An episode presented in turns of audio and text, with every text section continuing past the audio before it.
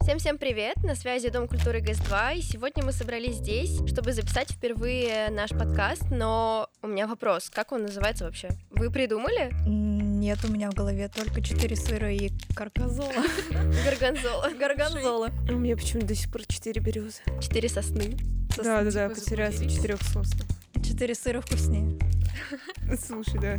Так что в итоге выберем. Ну, решать тебе.